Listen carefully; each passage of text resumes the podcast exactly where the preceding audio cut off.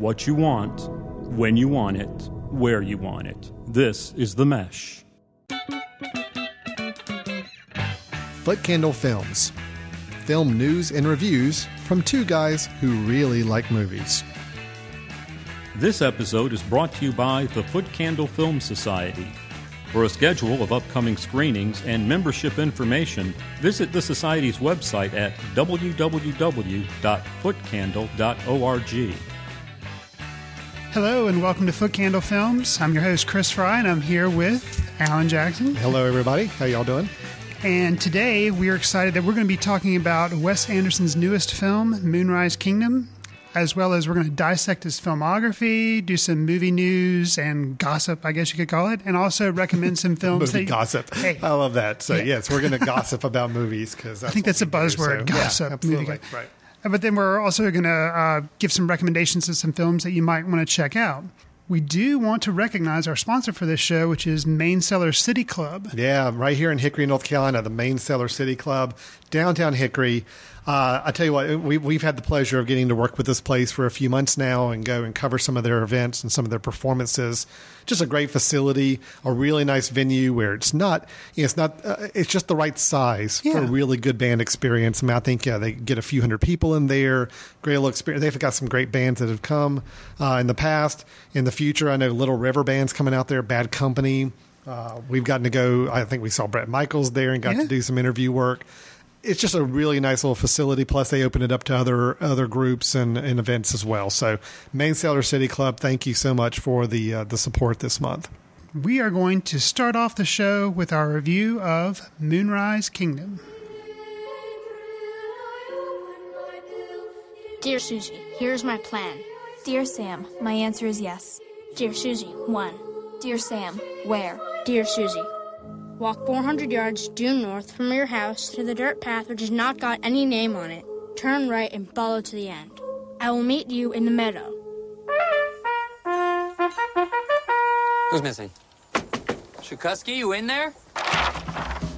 Jiminy Cricket, he flew the coop. Chris, if you look up Moonrise Kingdom on IMDb, which is uh, might as well just be my homepage on, when I open up uh, my web browser. They are a good source. Yes, when you look at Moonrise Kingdom and you have the little one-line description summary, this is what it says. A pair of young lovers flee their New England town, which causes a local search party to fan out and find them. Wow, that is probably Not the bad. most simplified sentence about this film that I've heard described. But at its core, yes, that's the story. We do have a story of two young lovers, uh, probably in the 13, 14 age group, would you say, maybe? Sure. Uh, that we find out have fallen in love and run off together. And this is about the impact that it has on the rest of the town around them and all the people that are connected with their lives. Then you throw in the fact that it's directed by Wes Anderson, who Right.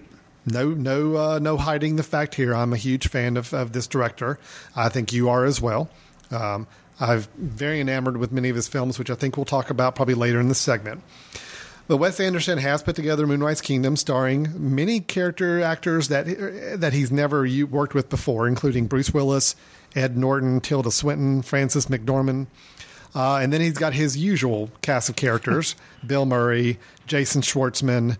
Uh, I know there's a couple other mix in there as well. Sure. People that he's worked with okay, uh, in many of his films in the past. You mix all this together, you got some big name star power, you've got some interesting actors, you've got a fairly simple plot line, uh, just like I described in that one sentence, but you've got the Wes Anderson style that mixes in everything together. So, throwing all this concoction in the mix, this film has gotten a lot of critical buzz, many people claiming it's one of Wes Anderson's best films.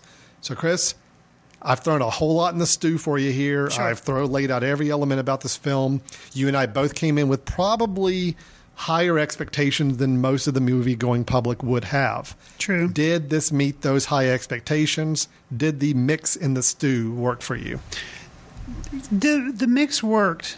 Um, it was nice to see him working again with you know actual actors as opposed to the stop motion stuff that he did. That with, he did in Fantastic Fantastic. Mr. Fox, which was a really good movie, and we'll talk about that a little bit later. But Sure. I, in my opinion, um, So it was it was nice to see him uh, working in film again, and it was nice to see him working with Bill Murray and uh, with Jason Schwartzman, like you said, who he's worked with before.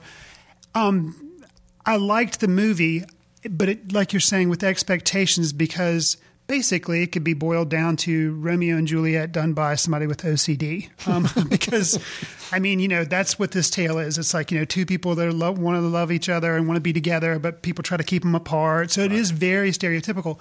But what makes it unique is the fact that, yes, Wes Anderson is very tightly controlled, very detail oriented, very obsessed about stuff.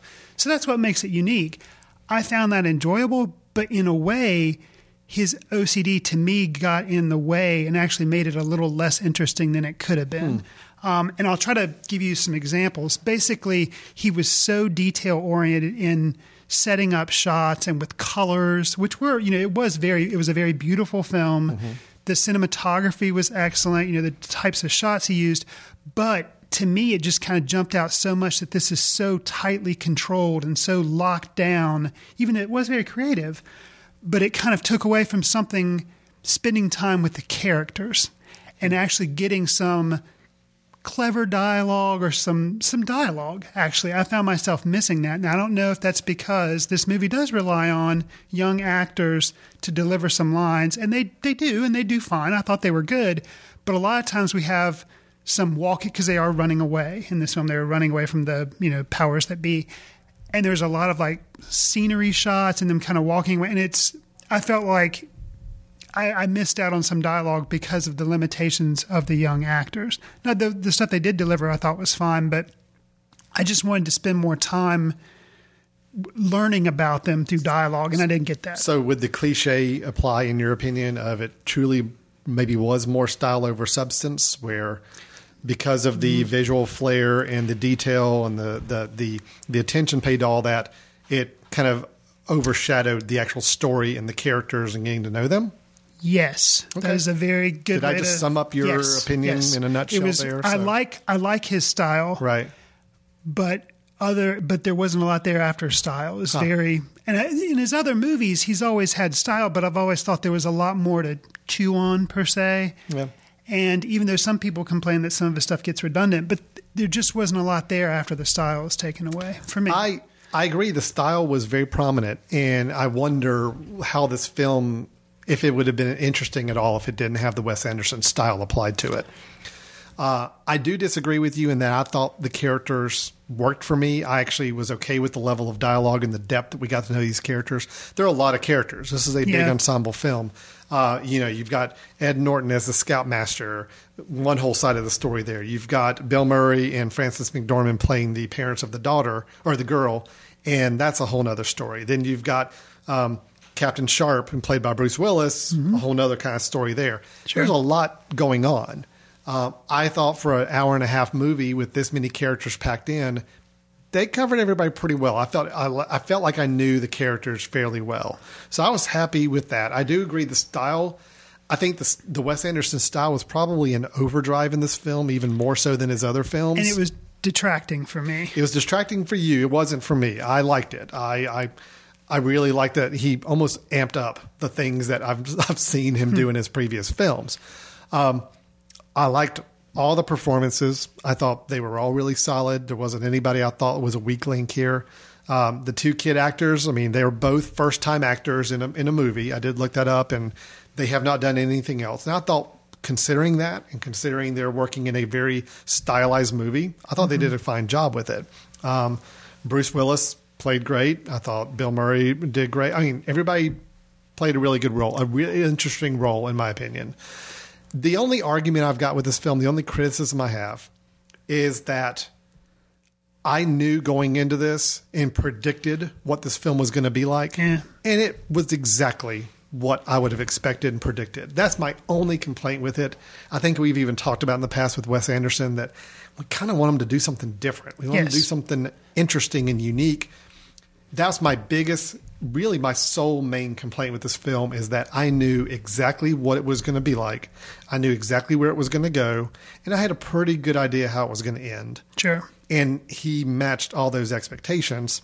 I wish he wouldn't have sometimes. I wish he would have thrown it down a completely different path style wise than what I expected. Maybe we'll get that film from him in the future. Maybe he doesn't have it in him. I don't know. That's my only complaint. Hmm. But I did like the film a lot.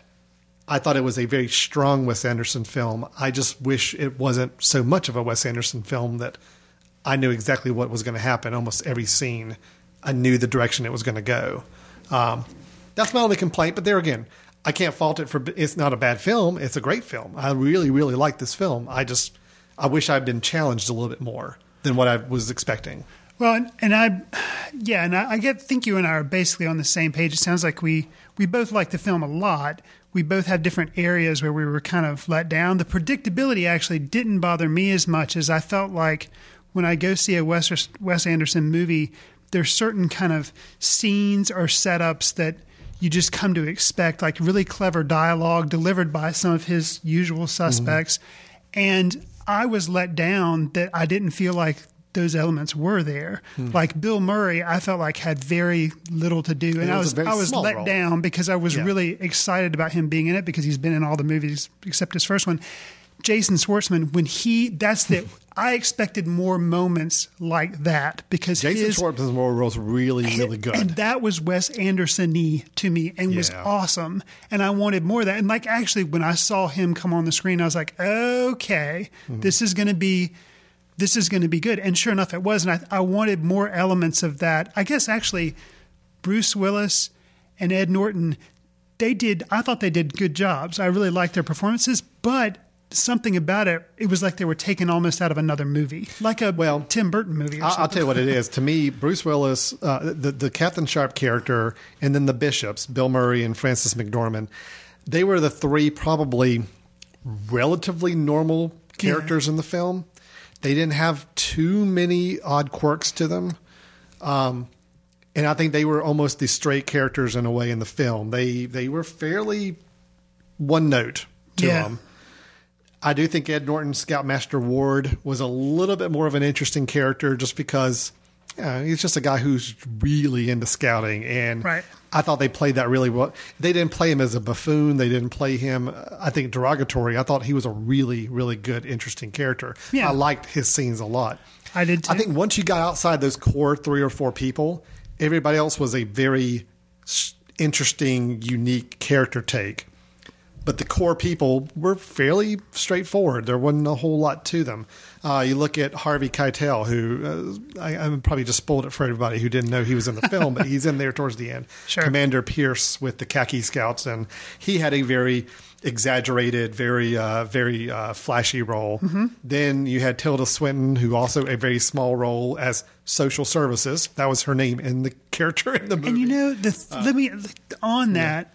I even though she played a very similar role to how she's been doing things in other movies as like a government official or a very Mm-hmm. you know like cold person, I actually found her performance to be very like a warm cold person. I know Mm-hmm. that doesn't make any sense, but like I guess because she knew she was playing it for comedy, it came across like I was like, wow, I didn't know she had Well, that in her. I've We're not used to liked her. seeing Tilda Swinton play something for That's for kind of for funny. fun, for Right, true. laughs, and her I role really- was yeah. very exaggerated, almost cartoonish in a way to some degree. Um, and then even throwing in Jason Schwartzman, which I agree. I think his cousin Ben character was, Was awesome. probably the highlight of the film. that five minutes that he's in the film there was just great. And then our two our two leads, I thought were uh, did did a fine job for being you know, thirteen year old actor and actress. Right. Um, so it was a mix. You know, it was a it was not every character worked. Not every character was a typical Wes Anderson character. It was a mix b- between them. But there again, for me, all of that worked. I just wish I had been challenged a little bit more with Wes Anderson's style and thrown a curveball here and there instead of getting getting the almost model Wes Anderson film, which is what I thought this was. I think if somebody were to say, Chris, describe for me a Wes Anderson film, Moonrise Kingdom would be about the closest film to your ideal description of a Wes Anderson film I think that they could have made. Right. So that's my only argument with it is I just I still want something different from him, but I'm still very happy with what he's doing. I still Yeah. enjoy what he's doing. I just wish he would do something different. So- Right. Because you can tell looking at the film, he's talented. He's Oh, got a good eye. You just wish that the films maybe wouldn't be so similar. You Yes. step outside his comfort That's zone right. a little bit. Chris, can I just ask you, uh, you know, are there some standout scenes for you or standout moments or touches on the film that really, really worked for you? And were there some some items that just completely fell flat and you thought were a, a, a, a real miscue? You know, I guess that's why I'm also a little let down because standout scenes. There weren't that I- many. I, they weren't that many for me. Um, the he, you know he specializes in tracking shots. The tracking shot of the house that um, the Bill Murray character Yes. of that family's house that was really you know It's cool for basically they set up the set where it's the cross section of a house in a way, and the camera moves through the house to show you the layout of the house. But really, it's a set. It's not a true. They're not actually moving through walls and ceilings. It's Wes Anderson does this by setting up a cross section of a house set and pans across it. and it comes back, keeps coming back to the girl Susie with binoculars, and there's Yes. a reason behind that. And it's, so I liked that, but other than that, I. You know, And then cousin Ben, you said you like that whole Oh scene. yeah, I like that scene, but not specifically how it was shot. But other than that, you know, that that's kind of it. So nothing Mm-hmm. sticks out to me where I can pinpoint other things in other films of his that I've liked, which we'll talk about. There was something about you mentioned the binoculars. All the scenes where Susie and in some cases the young boy too are looking through the binoculars. Something about those scenes. I, I don't know why. I guess Rear Window being one of my favorite Ah. movies too. I like that. I like the touch that directors put when you're viewing through the eyes of somebody else with a telescope or binoculars. Something works with that with me. There were a lot of those scenes. I thought those were well done. Um, and just something about him, I, I enjoyed those scenes. Uh, there was one scene towards the middle of the film where uh, Susie and Sam, the two kids, they've escaped to this cove, this bay that's going to be their little private getaway area, and they have a discussion on top of a overlook. That's it was very it didn't it it, it was the least Wes Anderson looking scene I've seen of his in a while, where the, it was really nice close ups of the two of them as they're talking to each other. And the, the dialogue seemed a little more natural than normal Wes Anderson dialogue. It was a nice scene. It was just two kids really talking, and you just got the sense these are 13 year old kids, and this is probably the way they would talk to each other about these things. A couple of those little scenes I really liked a lot. Um, I thought worked for me. Uh, any any moments that just you thought were really badly done or miscued? I guess it's hard to explain, but when they're making their journey, when they're running away, because they kind of have this one stretch where they're doing a lot of running away. There were a lot more like non-dialogue and just kind of like music playing, and see, and that for some reason that didn't work for me. I guess because I was frustrated because I wanted to hear more for the children. Yeah. and there were some throwaway lines, but I, I wanted more like development. And uh, maybe it's just because he normally doesn't do those type scenes of pretty scenery. You know, he's more like fancy shots or something. I don't know. Those kind of didn't work for me. I guess that was in a, the first third of the film when that was happening. Interesting. There was there was one moment in the scene, uh, in, or one scene in the film, again with Sam and Susie, the the two kids. Um, probably the closest it got to you know sexual uh, contact and encounter. I, I just thought was a little out of place. Um, I thought the movie had such a I don't know. The movie had such a level of innocence and and all to it, and then that scene started to get a little on the creepy side for a moment, just Yeah. a bit. Um, although it was still handled very well. I think what the, I think what Wes Anderson was trying to show us is these two kids are extremely mature, probably more mature than a lot of the adults that are around them that are dealing with affairs and other things happening. But yet here these two are, and they start to have some level of intimacy, and they're actually very mature and adult about it. Right. That's I know what he was going for. I just thought it was a little bit of an awkward was a little scene. strange. It changed the tone a bit of the film, and I don't I didn't know if that worked as well. But otherwise, I thought everything else was great. I'm with you. There weren't that many standout scenes that just burned in your brain. You remember and you want to go back and watch again. It was more of a this is a complete film to me. It worked start to finish. It was a whole film. It did not have those extremely great standout moments like some other films of his do. But I also don't think that it had too many areas that fell really flat either. It was just a good, complete film, start to finish. Uh, I just wish it had been a little different from him. agreed. So, yeah. So that's Moonrise Kingdom. That is still out in uh, some form of release as we as we talk about this here. Uh, definitely worth checking out. Definitely, if you are a Wes Anderson fa- uh, fan, it's a it's obviously a good entry into his filmography. Something to go check out and see. Now we're gonna just change gears a little bit here, I guess, as we've talked about Moonrise Kingdom now, his latest film, and we've talked a lot about Wes Anderson. We mentioned a lot about his style. So I thought it might be a good time for us, Chris, to let's talk a little bit about Wes Anderson himself. Sure. This is now his, I believe, his sixth movie. I'm going to have to pull that up and kind of see if I'm correct on that. But if I remember and count got seven. Okay, Bottle Rocket's the one Bottle I keep Rocket, forgetting. So yeah. Bottle started out his career in 1996 with a film called Bottle Rocket, followed by Rushmore, The Royal Tenenbaums, The Life Aquatic with Steve Zissou, The Darjeeling Limited, Fantastic Mr. Fox, and now Moonrise Kingdom. So six live action films, one animated film. Bill Murray is in every film except for Bottle Rocket. Right. Uh, he started working with Wes Anderson in Rushmore and has been pretty prominent in most of the films, with the exception of the Dar- Dar- Darjeeling Limited. He had a very, very quick role at the very beginning uh, before the credit sequence, I believe. Um, Fantastic Mr. Fox, he had a, a decent role, not a huge role, but a decent role there. Um, and a few other things about Wes Anderson. I mean, he's he's a Texan guy. He's uh, got a just a very interesting visual style, as we alluded to in our review. Uh, I still think one of the favorite things I've seen him do was actually the American Express commercial that Yes. he directed, which was Yes. awesome. Yes. very very nicely done. Uh, I recommend if you haven't seen it, probably do a search online, YouTube or somewhere you can see it. Uh, it's a good one to two minute long extended commercial for American Express that he weaves in every element of his visual style into mm-hmm. this this two minute piece. Unless my calculations are incorrect, the data processor. Where'd you get that pen? This? Jean-Pierre gave it to me. It's just a ballpoint pen. Why is it blinking? I don't know. Boom!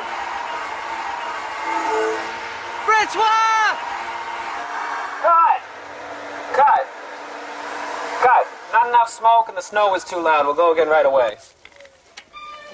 I've blown up buildings, hunted sharks, crashed airplanes, and flown helicopters. Anyway, American Express commercial. Here we go. Can I get my snack? You're eating it. Making movies. How do you do it? What's it like? Let me just tell these guys one thing. It sounds fake. Why would I put on a hat if my best friend just got I'm telling you, right I'm telling you, I'm telling you, it sounds fake. And you get to know a little bit about him in that piece as well. That's the first time I can remember seeing him on camera. Mm-hmm. And he's talking to the camera a little bit about his style as a director. I thought it was just, if you want to get to know Wes Anderson, you need to watch that American Express piece, and that will give you in a very quick moment of time that all you need to know about him. So, as we talk about Wes Anderson, we talk about his his filmography in general. We're not talking about a huge, deep filmography where we're going 20 years, 30 years deep on this. It's a very manageable size. Yeah. So, Chris, knowing that, why don't you talk us through what what if what is your favorite film of Wes Anderson of all the ones he's done and why? Probably actually would be Fantastic Mr. Fox. Wow. Okay. And the reasoning behind, but it's it's hard to say because all of his films kind of form one big unit. It's hard for me to kind of separate them because they're bits and pieces of his movies that I like way above beyond like other movies. But it's like to say one of his movies stands above all the rest. I, it's hard for me to say. That. The reason I'd say Fantastic Mr. Fox because I saw it with my kids, Oh, and it was okay. getting to take them to a Wes Anderson movie, and it was good. And at the time, it was different because Yes. he had never. And so it's like, thank God he's not just talking about families with problems or like quirky characters. These are animals, and you know, so they were still strange, but you know, so I think Fantastic Mr. Fox would probably be my favorite Wes Anderson. But then I guess you have to qualify that with what's my favorite non-kid Wes Anderson, Mm-hmm. and I guess it'd be the stereotypical Rushmore. The Rushmore's probably what you consider to be one of his finest pieces. Right. Although I'm with you, Fantastic Mr. Fox, it's not my absolute favorite of his. It's probably my third favorite out of seven, but still considering it's a stop motion animation film, more of a family film, I, I thought, you know, for it to be that high on my list is pretty, Yeah. pretty impressive. Uh, I've got to go with The Royal Tenenbaums. That is still my absolute favorite Wes Anderson film. I don't know, just for me, everything was clicking in that film. Both the characters, there were some moments that were honestly extremely touching for me in that film. Mm-hmm. Some moments I can still quote and just re- remember uh, from a comedic standpoint. And to me, that film, that's where he hit his, his peak in my mind. Uh, followed fairly closely by Rushmore. I still feel like that's that's one of his best efforts as well. Yeah, I, Royal Tenenbaums and Rushmore kind of go back and forth for me. Um, as far as like what I would say my top one was, I guess I thought Rushmore overall was like funnier if I was just going for like a comedy. It was overall funny, Sure. whereas Tenenbaums had a lot more, I guess, seriousness to it. Yeah, Royal Tenenbaums definitely had some some more serious o- uh, uh, overtones on it, but um, I just think as a complete picture, start to finish, Royal Tenenbaums works. Um, To now make, the- mm, to, to make a Yeah. note about Tenenbaums, one of the things that I liked about it, there were a lot of characters in there. I mean, it's Yes. talking about a family. You know, you've got you know, the three kids. You know, you've got a lot of different people, a lot of the big Wes, who've come to be Wes Anderson, normal people like Jason Schwartzman and Owen Wilson and everything. But they still managed, I felt like, to fully develop them, and they all kind of. It was an ensemble cast, but yet. I felt like it was a well done. They all had like equal time, and it, it worked. Moonrise Kingdom, I thought, because it had so many stars in a way, like you were saying earlier, things kind of fell away, and it was an ensemble cast, but people didn't have equal time, and it was frustrating. I didn't feel that way with Royal Tenenbaums. So, Well, I think Royal Tenenbaums might have actually been a much longer film too, so I think they gave a little more room to breathe in that too, Probably. uh, possibly. All right, go. so what, what what of the films that we listed, those seven, are, is your least favorite? Which one do you think just didn't work for you? well, the one that I remember being the most frustrated with was uh, Life Aquatic, and the thing is, do I rank that below Bottle Rocket? and if I don't, I don't know, so I guess it, it's a probably frustration wise, it would be Life Aquatic was my least hmm. least favorite because of that movie.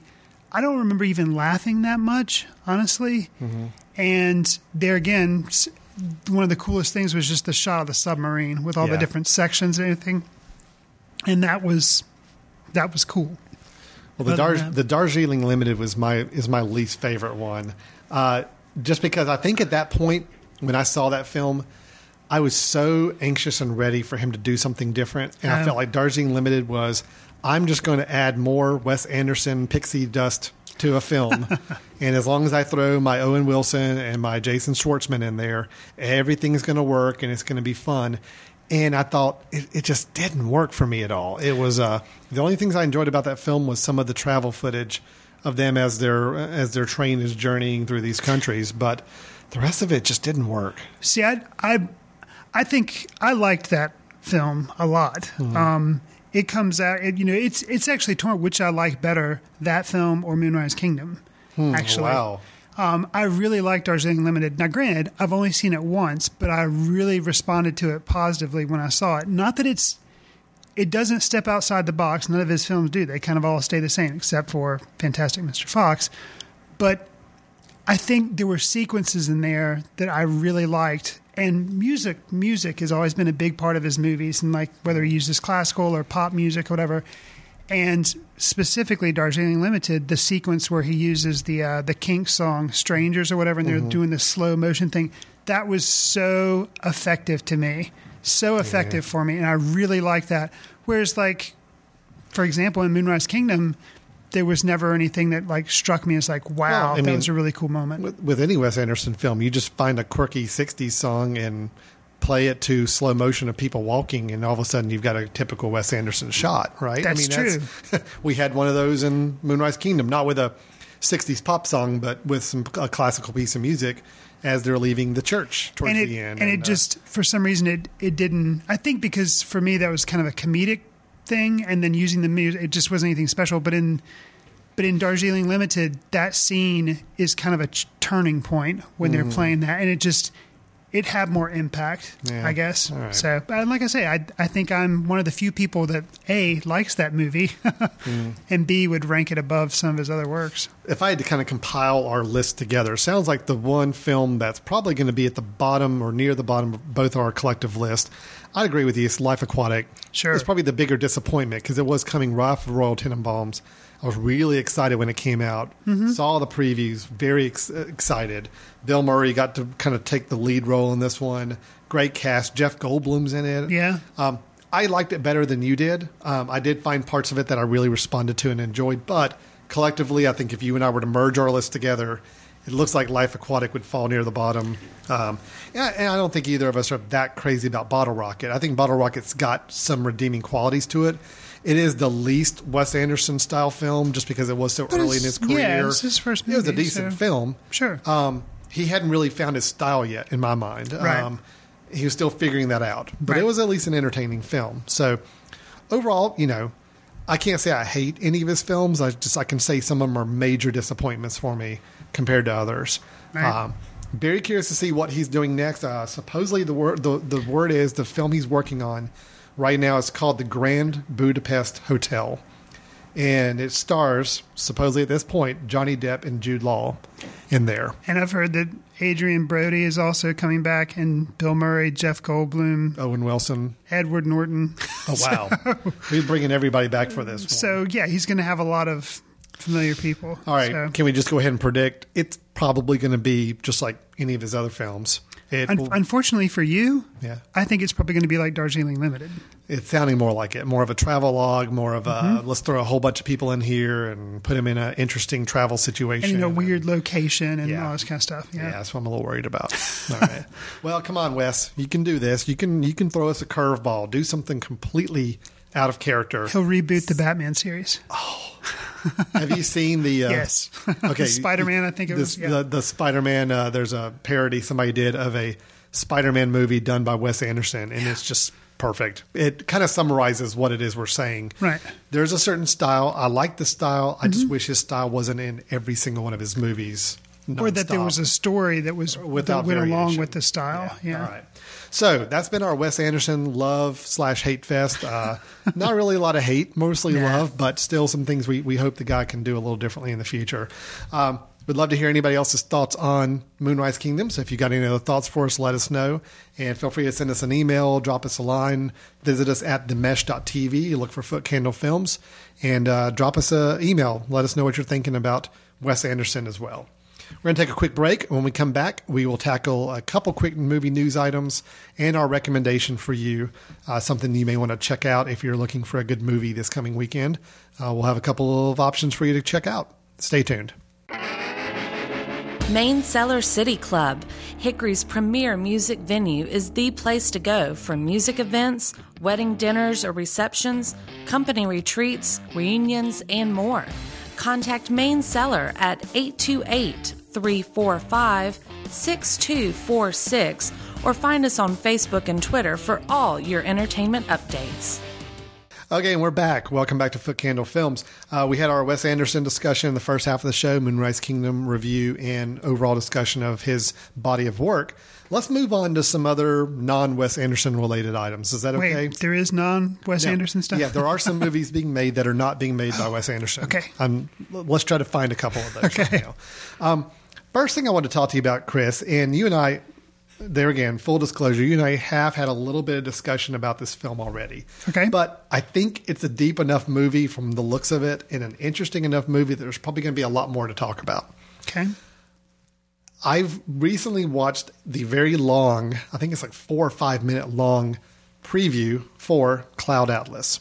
Okay. This is the uh, oh gosh, Wachowski. Wachowski. How do you say their name? Well, we can't say Wachowski brothers anymore. It's the Wachowski Children. children. Yes, siblings. Siblings. there we go. Yes. Uh, where they are finishing up a very ambitious film. Uh, this is called Cloud Atlas. It is two hours and forty five minutes, is what IMDb is already saying it is. Okay, that worries me. Here's the description. Let me just read you this description and tell you. If, let me know if this puts you any more dread or hope at this Okay. point. An exploration of how the actions of individual lives impact one another in the past, present, and future, as one soul is shaped from a killer into a hero, and an act of kindness ripples across centuries to inspire a revolution. Now, if you watch the, the elongated trailer of this, and there really is a four minute preview trailer of this film, what you see is two main characters are played by Tom Hanks, and Halle Berry, Right. but they play multiple characters throughout the film at Gotcha. different ages of society, different historical periods. It even looks like some of it takes place way in the future. Yeah. And there also appear to be two Japanese actors that are also playing some different roles in different time periods as well. Hugh Grant is playing a couple different characters. Hugo Weaving, who's from the Matrix trilogy, is also uh, playing some different roles. Just kind of looks like it's all over the place. They're going for a very big metaphysical, you know, we're all connected. There's one action ripples another, even across different timelines and different uh, periods of, of time. Uh, what do you think, Chris? I mean, is this. it is- sounds. I am interested to see it. I probably will see it unless you know for some reason I hear it's a. I don't make it to the theater opening weekend. I hear it's a box office bomb. I'm interested to see it because it sounds so ambitious. Yes. And when filmmakers decide to make something so cerebral and crazy and all, you know, then that appeals to me more so than just a big budget action movie. You know, it sounds like they're really trying to hit a high watermark. Like this, you know, The Matrix people are trying to make an Oscar movie. Well, It's they're what trying it- to make Tree of Life. Okay, and it you know an Oscar. So they're trying they're trying to kind of make an Oscar movie that could you know. I I want to support that, but does it worry me? Yes, because I've seen the trailer and it looks like a mess. But you know how to how to pack all that into a trailer that's going to make sense. You know that's going to be. Would it have been better for me to probably just show me a bunch of really cool images and make me think, ooh, that seems interesting. That probably would have worked better for me because that would have attracted me. Whereas I think they were trying to explain too much. You know, say like, okay, general public, this is what our movie is going to be about, and I. That was kind of like a red flag. Like this is how confusing this movie is going to be. So- Well, I think the Wachowski siblings have a little bit of kind of a little bit of a backlash against them right now. I Mhm. think um, I think because they did The Matrix and were Right. just revered for a great film. the first one, The first, right? Then they did the second and third one. I think they lost a lot of that good favor with the general movie going public. Definitely by the two. third. The second, I think, was Yeah, okay, but was yeah, horrible. But anyway, uh, I think by that point they had kind of used up all the goodwill they had built up with the film community. Then they did made Speed Racer. Speed Racer, which I'll say, I really like Speed Racer. Oh, I thought it was fine. It was fun. but fine. most people hated it. Uh, most people thought it was seizure inducing. Uh, yeah, it was just. uh, I liked it a lot. I thought it was fun. My kids enjoyed it. We had a good time with it.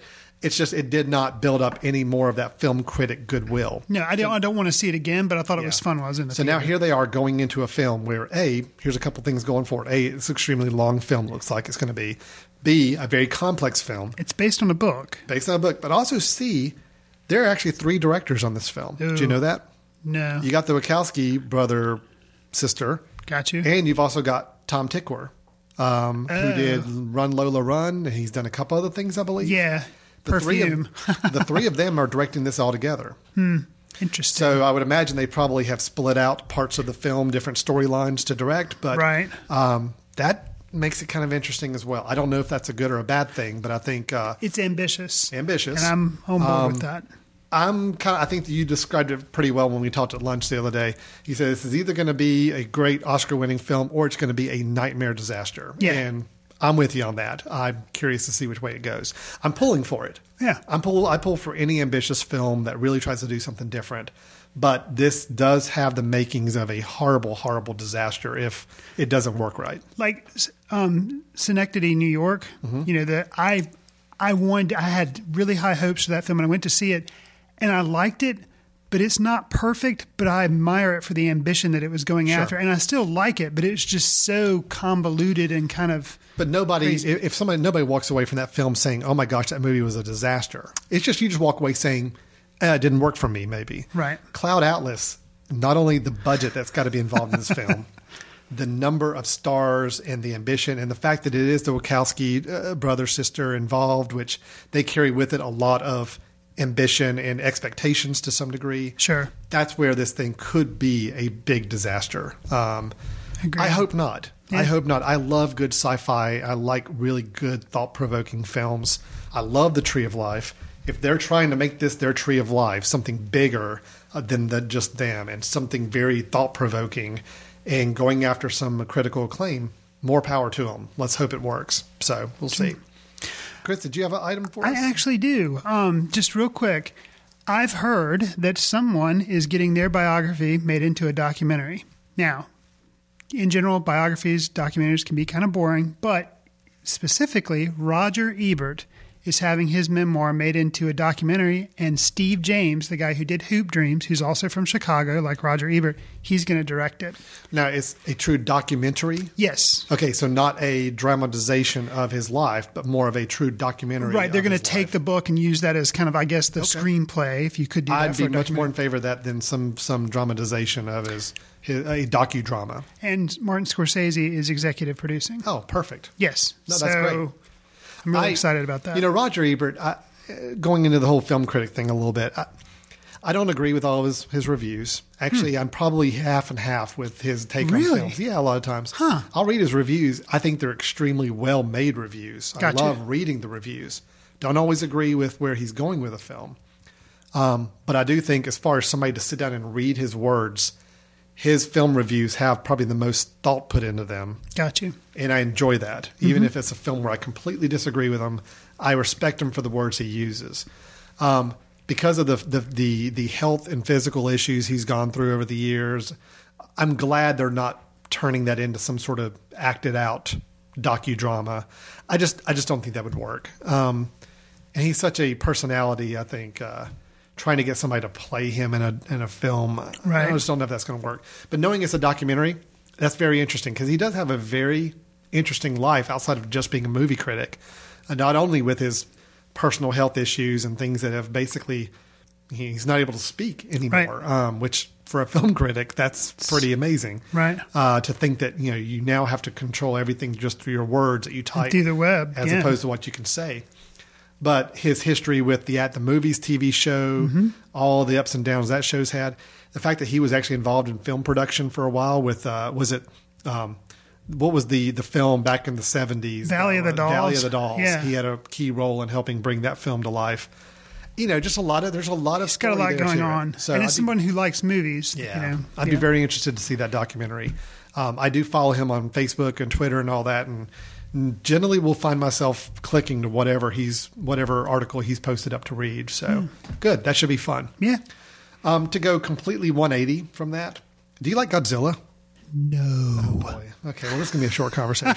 um, so Godzilla. All right, now, now when I asked you, do you like Godzilla? I'm not talking about the 1998 uh, uh, Roger uh, Ro- Roland Emmerich film, you know, with Matthew Broderick. Right. I'm talking about Godzilla as a concept, and you're still not. I'm not really on board with it. Hmm. But, you know, depending on, I'm assuming they must be making yet another movie. They are, and uh, Who's doing it? Gareth Edwards. Okay. I You don't know him do at all, do you? No, I do not. Should I? Did you see the film Monsters? Uh, no.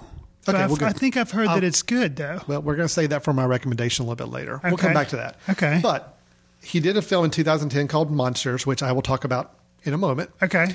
But uh, other than that, he hasn't really done anything. Okay. But the film Monsters, if you see it and you imagine how that could be translated to a Godzilla movie, it becomes extremely interesting. Okay. Um, I'll just say this about Monsters. Monsters fo- focused more on the characters Mm-hmm. that were being affected by these monsters Mm-hmm. than just let's throw a whole bunch of explosions and a bunch of monsters walking around. Got you. And it was a good character study of two people put through a situation where there is monsters on the loose and they're having to cope with that.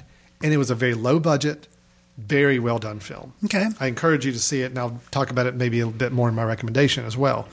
But he is doing a remake of Godzilla. It's supposedly a more of a, a traditional remake of the Japanese film, not a whole nother take. It's even the movie poster for it has the Japanese symbol kind of faint in the background behind the word Godzilla. So they're really trying to go back to the original 1950s Japanese classic, uh, which was more of a it was almost more of a cautionary tale back then when it came out about Okay. the dangers of nuclear war, the dangers of experimentation with uh, all this stuff. So I'm I'm interested. I love Godzilla. I love monster movies. I love giant monsters stomping through a city and crushing things. I think that's great to fun to watch.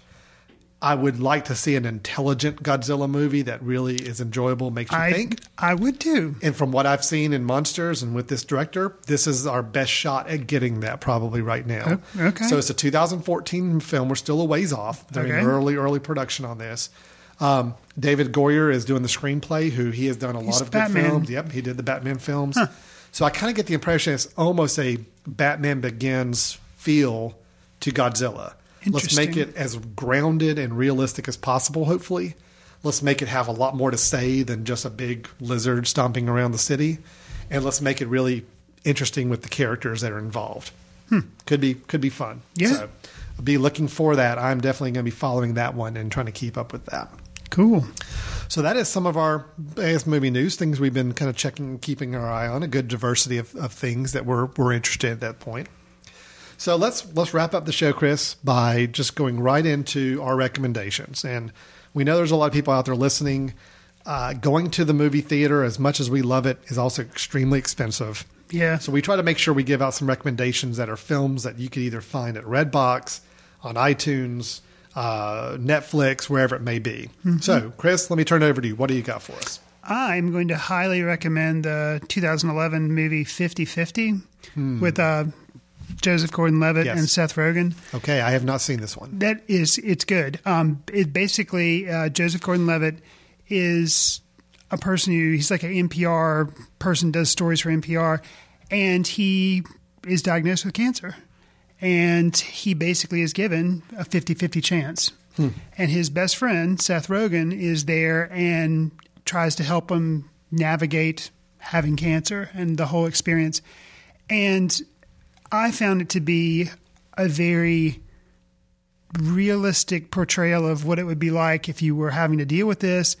But yet, it didn't just, it's not just a depressing movie and doesn't drag you down. I mean, yes, there are very serious, humbling things that happen, but it was just very well done. It kind of walked the line between being so depressing you don't only want to see it once and never see it again, and being it's not like you know knocked up or a forty year old virgin Mhm. where it's like a Seth Rogen picture where he's like walking around just being stupid the whole time. Yes, there is a lot of Seth Rogen ness in it, but it's really balanced with the subject matter, and that kind of helps the movie be the success that it was for me. Well, so I, I highly recommend it. I was curious about this film because you know anytime you try to throw a very serious subject matter into more of a comedic film, Mhm. you always run that risk of tipping it one way or another too much. You know, you don't want a boring, depressing movie that just has a few light moments sprinkled in. Right. But then you don't want a film that makes complete light of a situation and downplays the drama involved. So you're saying this one did a pretty good job of balancing that. Yeah, and and in addition, I've probably complained before on the show about how things can be really hit you over the head with Mhm. things, and it seems really didactic and stuff. This one, I didn't feel like it did. I guess because it had enough comedic elements that it was just very well balanced. That's so good. I, I recommend it. Very nice. Very nice. Good. I, that's actually one I've been meaning to check out for quite a while now. So um, I'm actually going to squeeze in two, and they're going to be really quick because Okay. one I've already talked about, and that was Monsters by uh, Gareth Edwards. Uh, I will tell you this: if you go in expecting a high octane, uh, fun filled, like a lot of energy film, yeah, this isn't it. This is very slow. Did it? Is it? Does it use the handheld aesthetic or no? A little bit, but it's not a it's not a found footage film. It's Okay. not like we Okay. found a bunch of footage laying around. This is Okay. shot. It's a very independent, low budget film. Okay. And the times you do see the monsters, it's a little shocking because you've been used to seeing this very grounded, real. This this uh, girl and uh, girl and guy kind of trying to survive together, and then all of a sudden, like out of the blue, there's a big monster, and that Hmm. kind of freaks you out a little bit. Um, but the idea here is supposedly there's been an alien invasion so many years ago on Earth, and now So it's like District Nine. a little bit. Um, there's an infected zone in Mexico, and because of the alien invasion, these parts of the world are now infected. They're kind of a lockdown thing, and if you live in that area, you can't get out. Okay. So people are trying to escape. They're trying to get to the safety of the U.S. border and get out of these infected zones because of this alien invasion Hmm. six years ago. Okay. It's a very kind of high concept thing, but basically we're just following two characters as they're trying to make their way to the U.S. however they can Okay. to get out of this infected zone area. And um, you know, the the monsters are very scarce. They're very few and far between when we see them. We spend most of our time with these two characters, their dialogue, their interactions. But when the monsters do appear, it's it, it's pretty thrilling stuff. Okay. Um, I think it's worth a watch just because it is different. It's, Sure. It's it's a little more inventive than other monster big uh, big budget films we're so used to. Plus, there again, having talked about Godzilla, Yeah. I'd love for you to see this film and think about it in terms of what if a big budget monster movie was actually done more in this style and would it work? Maybe I'll save that for my Halloween movie because I always Oh, watch a yeah. scary movie on Halloween. Maybe I'll save Monsters for that. It's slow. Okay. That's okay. It's methodical. It is not a gonna keep the thrills going a mile a minute. It's right. very, very slow paced, but it's fun. It's interesting to watch. I think. Okay. The second one I'll talk about, and, really thinking about Luke Wilson and the Wilson brothers in our Wes Anderson discussion earlier. Mhm. He works a lot with the the Wilson brothers. They've actually helped even write some of the stuff with them before. Sure. Uh, got me immediately thinking about idi- idiocracy. I uh, and the main reason that's on the top of my brain is because I've actually gone back and watched parts of this film recently uh, for a, a project I was working on anyway. And this movie, a 2006 film, and it's by uh, um, Mike Judge. Mike Judge, Yeah. who Beavis and Butthead and King of the Hill cartoons. This was his first live action film that he wrote and directed. And it tells a story of a army private who was really defined to be the most average American there was, both intelligence, looks, everything. He was selected to be a guinea pig in this top secret hibernation program. They were going to put him in hibernation and wake him up 500 years in the future and see how what happens. Right. So he signs up for this thing. I don't know why, but he basically goes, and that's what happens. He wakes up in the future, 500 years from now, and he finds a society that has gotten so incredibly dumb that now he is a genius. And it sounds like a funny concept, obviously. Smart, And it is. Average guy who's now seen smart, but he's with a, a whole nation of idiots. but there's so much going on in this film. Oh, yeah. Social commentary on where we're going as a society. I actually think this is one of the scariest films Yeah. I've seen Yeah. Because 'Cause there you are see a lot of it coming true. there are moments in this film where I think, oh my gosh, we're only two or three years away from that happening. Yeah. Um, the fact that Walmart is now like its own city, Mhm. and there are people that get lost in the Walmart, and you have to Mhm. have like a guidepost map to get around the Walmart. There's a time travel machine in the back of the Walmart that people forgot that they invented years ago, and it just happens to be back in the very back aisle of the Walmart. Right. Um, They used Gatorade to water plants. Yes, because they thought electrolytes were like things that would help plants grow. Um, and they're wondering why all their crops are dying and all. Um, genius. it's a real crazy film, but yes, it's very crude. Yes, it's not one for the kids. It's it's got a lot of risque stuff going on in it. Sure. But the social commentary, I actually think any college student studying uh, sociology and Hmm. studying, you know, uh, future economy and everything ought to be watching this film because there's a lot of truths in this film about where we could be heading, and it's really scary. I I really liked Idiocracy as well, and it reminds me. I'll do a brief throwback to one of our other Footcandle shows, Footcandle Spotlight, actually, where you discussed Ted, and I was asking, you know, if I'm not a big fan of Seth MacFarlane, would I like Ted? And we discussed that. With this film, I would say if you're not a big fan of Beavis and Butthead, if you're not a big fan of King of the Hill, don't let that scare you. No, yeah, because agree. I was never a big fan of either one of those. And I loved Idiocracy. So just because it's Mike Judge, you're like, oh, Beavis and Butthead. I don't. I'm not down with that. Don't let that steer Well, you and the fact of the matter is that you know you're right. Even King of the Hill and uh, and, and Beavis and Butthead had a lot more going for it than most people give those shows Right, credit for. they do, yeah. It showed that Mike Judge was really had an interesting mind and Sure. an interesting commentary on the society around us. It's just with Idiocracy, he got to take it all the way out Right. he wanted to go.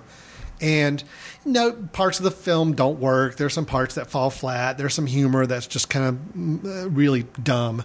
But sure, man, some of the scenes though are just really hit too far close to home. Oh, yeah. even the first 10 minutes where they basically set up this society and what's happened from now to 500 years from now, what's caused our society to get so dumb. Those are the things you look at and you're like, oh my gosh, yeah, I totally could see how that could happen. So, anyway, it's a fun but scary film to watch if you're at all concerned about the future of our world. Yeah. so we gave a few few uh, films out there to check out. You've got Monsters if you're interested in a very different take on a monster film. Idiocracy if you're worried and scared about our future as a society. And then we also had 50-50, which sounded like a good comedy slash drama, uh, well done, good balance to the film there as well. Mhm. Good, good variety there. Yeah. So I guess we're done. We'll wrap it up. The official Wes Anderson episode is now complete. we are. Uh, uh, hope you get a chance to go out and check out Moonrise Kingdom and let us know your thoughts on it as well. Also, uh, you think we're totally right or wrong in our picks for the best or worst Wes Anderson films? Let us know that too. Or uh, we'd love to get into an argument with you about any of those uh, comments you've got to make. And then other films that you think we ought to be keeping on the radar, maybe ones that you are curious if we've seen or would be interested in seeing, just drop us a line. You can do that at info at themesh.tv. You can go to the mesh.tv website and fill out the contact form. Or if you're curious about us as Footcandle, we're a film society here in Western North Carolina, showing films at a local theater, trying to bring some more interesting films to the community. You can check us out at footcandle.org. That's where we post what films we're going to be showing in our screenings. That'll also give you a little bit of insight in what film we'll probably be reviewing in the coming month as well. Uh, so, with that, we're going to wrap it up. Special thanks to our sponsor, Main Cellar City Club, for helping support the show and supporting the mesh in general. Look us up on iTunes, give us some star ratings, give us some comment reviews if you can. That always helps to help other people find our show a little easier. And with that, we'll wrap it up. Chris, we look forward to talking movies next month with you. Definitely. All right. Take care, everyone. We'll see you next month.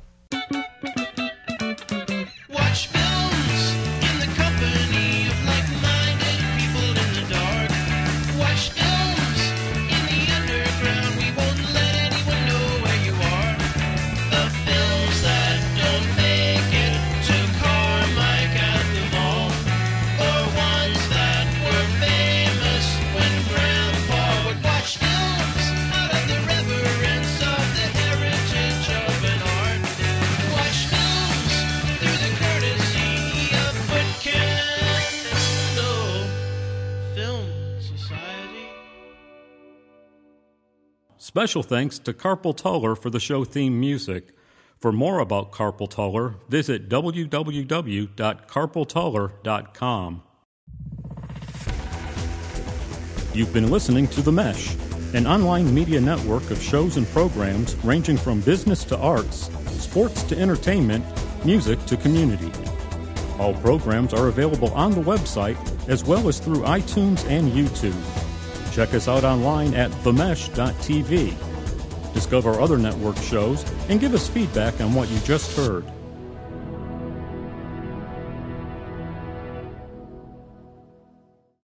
Who's going to open it? Well, I don't have like an introduction to the film, like you know, you know, like to the segment, but it, uh, If you want me to introduce the film and, and when we come actually, back I to the don't think I've ever opened the show, so I could, I could, Yep, I could open the show. Let me just jot down the rundown. So I guess I'm ready. I'll give it a shot. if it comes to a screeching halt, then we'll just let you do it. All right, we're going to start in three, two, one. Hello and welcome to Footcandle Films. This is Chris Fry, and I'm here with. Oh, Alan Jackson. Sorry. Hi. Whoa. I dozed off there for a second. Have I mentioned Idiocracy as a recommendation before? I don't know. I mean, Where- I think we've mentioned the film maybe, but I don't know that we've. Where's our Where's our note taker? Yeah, where's our intern? Don't intern? we have a wiki blog or something? yeah, don't we have a Everything we've ever Wikipedia mentioned. page? You want me to come back or are you coming back? Yeah, you can come back. All right. You're a better host. Nah. I'm a parasite.